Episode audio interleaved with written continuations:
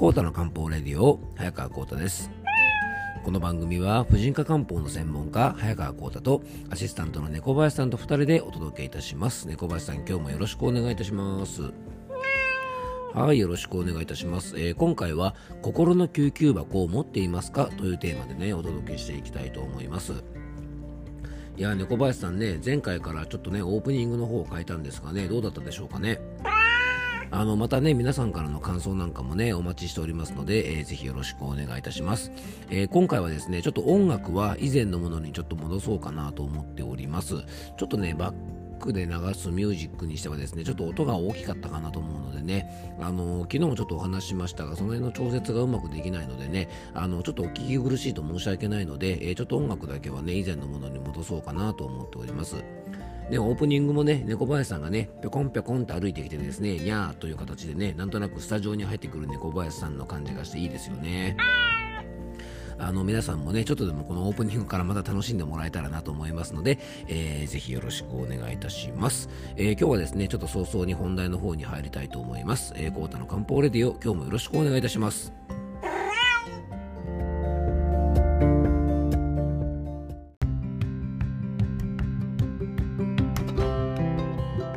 はい、それでは今日の本題に入っていきましょう。今日はですね、心の救急箱を持っていますかというテーマなんですけども、あの、この話はですね、もしかしたらね、ちょっとね、以前一回したことあるかもしれませんが、あの、僕ね、すごくこの心の救急箱というね、言葉が好きなので、あの、ちょっとね、また改めてこのお話ししたいなというふうにちょっと今日ふと思ったんですね。あの、それっていうのもね、やっぱり普段漢方相談をしていると、やっぱりね、この心の救急箱っていうものがとっても必要で、まあ、これをね、どのくらい持っているのかということで、結構その人のね、体調とかに、あの、すごく大きな影響を与えると思うので、あの、今日はね、ちょっとそんなお話をしていきたいと思います。まあ、ちょうどね、あの、寒さもあるのか、えー、正月の疲れもあるのか、またまたね、こういう時期なのか、なんかすごくね、心が疲れてる方が多いなっていうふうに感じるんですね。で今ですね土曜日の夜に収録しているんですけどもあの今日ですね、まあ、土曜日ねあのめちゃくちゃね本当に忙しくてですね、まあ、あのおかげさまで予約もいっぱいだったんですけどもその合間合間にねやっぱりあの普通に買い物に来てくれるお客様とかもたくさんいらっしゃってですねあのいつものね3倍ぐらいかなあのお客さんいらっしゃってね土曜日本当に忙しかったんですけどあの、まあ、それぐらいですねやっぱり皆さんね何かしらね心とか体の不調を抱えてる方が多いのかななんていうふうにも感じました。なんか最近ね問い合わせとか予約もすごく多いんですよね。まあ、本当ねあのありがたいことですし、まあ、ちょっとでもね皆さんのお力になれれば嬉しいと思うんですがあの今日はね、まあ、そんなこんなでね、まあ、心の救急箱のお話をしたいんですがあの心の救急箱っていうのはね別に僕が考えた言葉ではなくてですねあの僕がねすごく大好きな心療内科のお医者さんで、えー、ジャズシンガーなんかもされてるですねあの海原純子先生があのコラムなんかでね書かれているあの時に、えー、出てきた言葉でねあの僕好きでちょっとメモって置いてある言葉なんですけど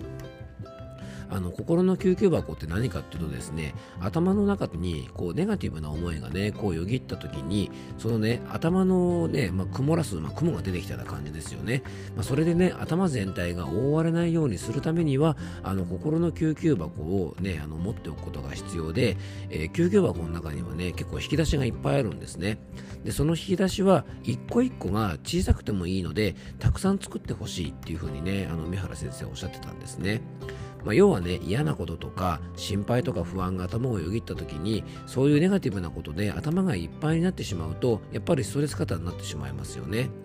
で誰でもやっぱりねそういうことが頭をよぎることってあると思うんです。でもそれに心を支配されないことが大事なんですよね。で支配されないためにも心の晴れ間を作るためのアイテムが、えー、心の救急箱に入れるべきものじゃないかなと思うんです。で皆さんは心が曇ってきた時に全体を曇らせない一部でもいいから心の中にね晴れ間を差すようなアイテムをちゃんと引き出しに皆さん入れているでしょうか。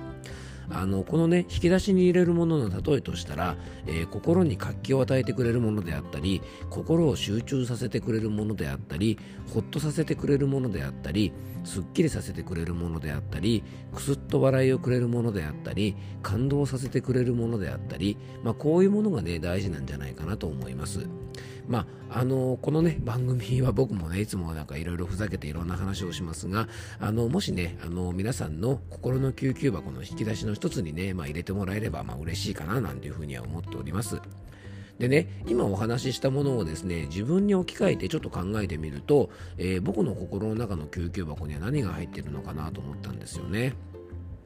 でまあねいつもねこんなまあヘラヘラしてる僕ですが、まあ、たまにはねやっぱり心にねあのちょっと曇りが出てきたりとかですね、まあ、曇りの雲にですね心が覆われてしまいそうな時もまあなくはないんですね。じゃそんな時に僕が何してるかなって考えた時に、えー、やっぱり思い浮かぶのはですね例えばジョギングをしていい汗かくとか温泉にゆっくりして入浴してリラックスするとか、えー、例えばね、えー、好きな漢方の勉強をするとか、え村上春樹さんの本を読むとかね漫画読むとかゲームするとかプロレス見るとか、とかえビールを飲むとかですね、え仲良しの友達とおしゃべりしながらお酒楽しむとかですね。まああの言い出すとですね本当ね大したものが入ってないんですけど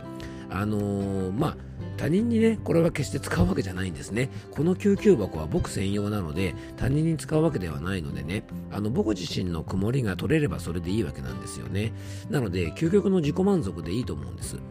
まずはですねあの皆さんも自分の心のね救急箱にどんなものが入ってるかっていうのをですねちょっと確認してみるといいんじゃないかなと思いますでもしね心の救急箱に入っているものがあんまり思い浮かばなくてもですねあ自分はね心の救急箱に入れるようなものがないからダメだなんてねあのそんなに卑下する必要はないんですね。で救急箱の大きさもこれはね人によって様々でたくさんあった方がもちろんいいんですが思い浮かばないだけでですねきっとねあの何かしら皆さんの心の救急箱の引き出しにもあの入ってると思うんですよね。でね晴れ間を作る努力っていうのは自分でしなければいけなくてですねなぜなら、えー、自分はねどんなことで活気や安らぎや平安やですね穏やかさを感じれるかは人それぞれなのでこれはね他人ではわからないものなんですよというふうに、えー、先ほどねあのご紹介した海原先生はおっしゃってました。で今はねいろんな意味で、まあ、コロナもあったりしてね生活の環境が変わってですねあの自分のねこう癒しを見つけるにはちょっといい機会かもしれません。で僕はねやっぱりあのこの心の救急箱っていう言葉をですねいつも思いたあの思い浮かべるたびにですねあのねやっぱり心をですね曇らせないとか雲一つない状態ねあの晴天の方がいいかっていうとね、まあ、そんなことないんですね。あの当然ね雲一つないのがまあいいにはいいんですけどもやっぱり実際のお天気もそうですが雲一つない時の方がねかえって少ないですよね。あの必ず人間何かしら雲があるなの雲があるのがねある意味当たり前なのであの心に雲があってもですねまあそんなに気にしすぎないでね自分は心に雲があるからダメだなんて言わないでですねあの完璧主義っていうのはやっぱり捨てることもねあのすごく大事かななんて思いますのであの少しでもね今日の心の救急箱っていう話でねあの皆さんのの気持ちがちょっとでも楽になればな嬉しいなと思います。あんまりねあの晴天ばっかり求めないでちょっとぐらい雲があってもいいと思うのでね。でもその雲が広がってきた時に、えー、心の救急箱に入っているもので、えー、その雲をね広がらないようにしてあげるといいんじゃないかなと思います。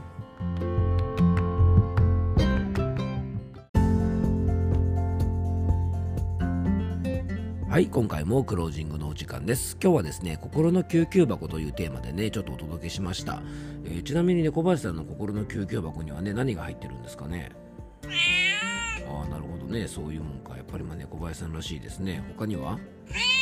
ああなるほどね、まあ、これもやっぱ猫林さんだなって感じですよね。他には何か入ってるんですか？